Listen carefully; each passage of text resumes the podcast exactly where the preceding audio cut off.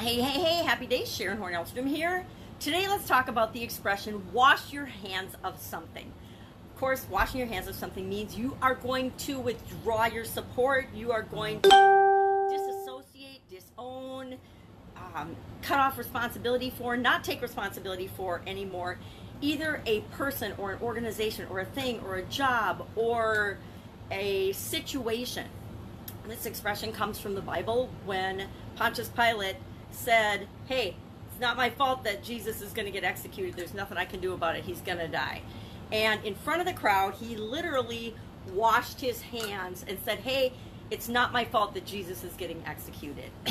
now, ever since that time, people have said and used the expression to wash their hands of something when they are going to not take responsibility for it, when they are going to separate themselves from, disown, or otherwise sever and not t- not pay attention to something anymore. Something or someone. A lot of times it's a person that we're not going to be involved with anymore. I'm divorced, so I washed my hands of my ex-husband. No, I didn't really. We still are getting along. We're working on selling a house together.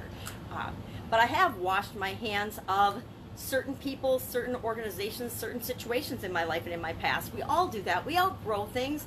We leave one thing for another. And we don't necessarily burn our bridges or burn the boats, but sometimes we do have to just cut and sever all ties. In our businesses, one of the most important things to look at and pay attention to, and it's really hard for us as entrepreneurs and business owners, especially when we're trying to grow and supersize our business, is our relationships with our customers.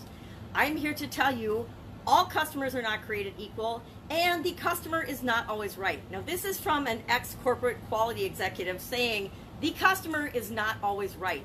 If you have a customer that is causing your organization so much trouble and so much grief that you're not making any money in them, your people are dissatisfied and unhappy, you know you're serving the wrong customer. And you're better off washing your hands of that customer, severing your tie with that customer, and serving people that you're here to serve, that you're more meant to serve. It is a challenge, though. I actually, my Italian food business, we were running and clipping along, and I had a customer who actually represented about 80% of our gross revenue. And put up with them and put up with them because I thought we had to. And they started to get ridiculous and demanding and unacceptable to work with. They expected us to actually lose money on their account and you know that's not a business that's not even a hobby that's stupid and after a year of working with them and trying to change it was actually longer than that but after a year after i said hey we're not doing this anymore um, i ended up having to fire that customer and let that customer go to other vendors because they were causing us 98% of the problems and drama in our organization and it wasn't worth it anymore. Within three months, we replaced that volume and ended up going on to increase our business much, much more without that customer. And I'm sure they thought that when we lost them that we'd be out of business, and, and that just wasn't the case. When you're not serving the right people, sometimes you have to wash your hands of them. Same with our relationships. I was in a really, really bad business partnership.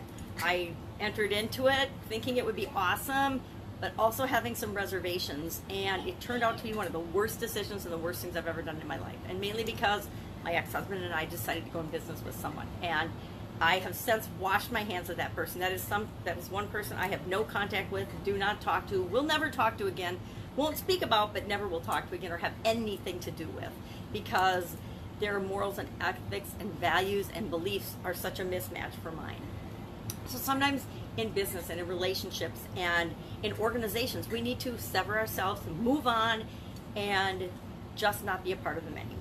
So, is there something or anything in your business that you need to, you know, deal with, that you need to wash your hands of? Sometimes we have a problem employee in our organization, and instead of dealing with them, we skirt the issue, we make excuses for them, not unlike our spouses or significant others or children sometimes we need to hold them responsible for their behavior and know that they won't be in a relationship with us if they don't do what's right by us. If it doesn't feel good to you, it's not the right relationship for you.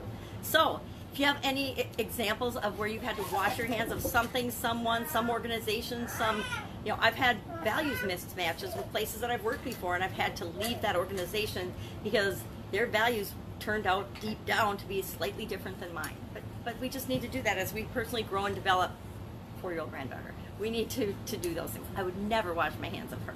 Anyway, go out, make it an awesome day. If you have any examples or stories about washing your hands of something, I would love to hear those. Share those in the comments below or feel free to direct message me.